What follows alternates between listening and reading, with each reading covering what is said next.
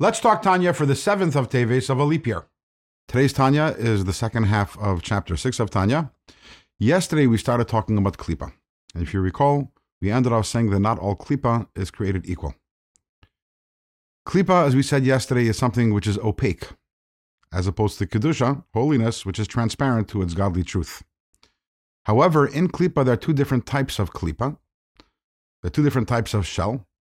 There is a lower level of klipa, which is not only is it opaque, not only does it not reveal God, but it also doesn't have the potential to ever reveal God. It is permanently trapped in its shell.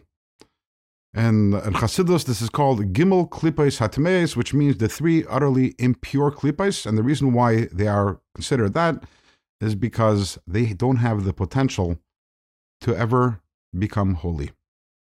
So, whereas most of the world around us is klipa, because how many things do we look around? Do we say, ah, that reveals its godly core, its godly objective and purpose? Um, but there is a select class or category of klipa, which is both things. Uh, for example, non kosher food, which cannot be elevated to become holy, or unholy or pro- prohibited actions, stealing, turning on a light in Shabbos, all of these things, these are in the lower class of klipa, which don't have the potential to ever become holy. In tomorrow's Tanya, we're going to be talking about the higher level of klipa, which does have the potential to be elevated and become holy.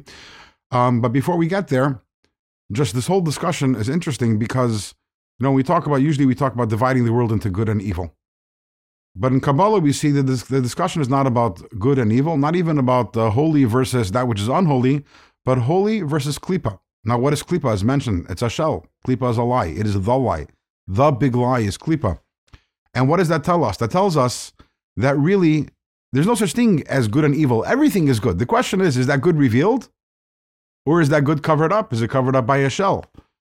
And this is a tremendous um, inspiration and a chizuk for us as we go through life and as we encounter different things or phenomenon or phenomena that um, seem to be negative, we have to understand even that which seems to be negative, it's only a shell. Ultimately, everything is part of the divine plan. Everything is meant to express godliness, has a godly objective, and therefore ultimately everything is good.